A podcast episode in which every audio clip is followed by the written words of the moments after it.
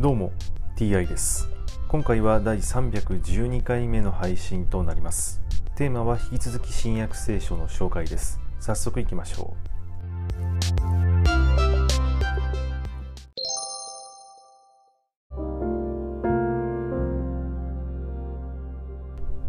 新約聖書第311回。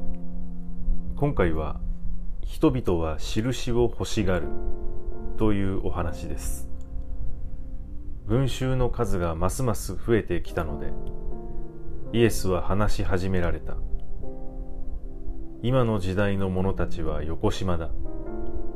印を欲しがるがヨナの印の他には印は与えられない。つまりヨナがニネベの人々に対して印となったように人の子も今の時代の者たちに対して印となる。南の国の女王は裁きの時今の時代の者たちと一緒に立ち上がり彼らを罪に定めるであろう。この女王はソロモンの知恵を聞くために地の果てから北からである。ここにソロモンに勝るものがある。またニネベの人々は裁きの時今の時代の者たちと一緒に立ち上がり彼らを罪に定めるであろう。ニネベの人々はヨナの説教を聞いて悔い改めたからである。ここにヨナに勝るものがある。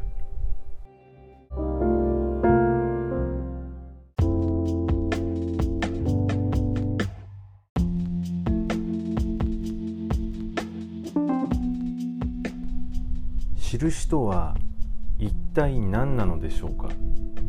具体的なことが一切分かりません。そして彼らを罪に定めるであろうという言葉がありますがどのような罪に定めるのでしょうか？そしてそもそも彼らとは誰を指しているのでしょうか？そこもよく分かりません。はい、今回はこれで以上です。また次回もどうぞよろしくお願いいたします。それでは。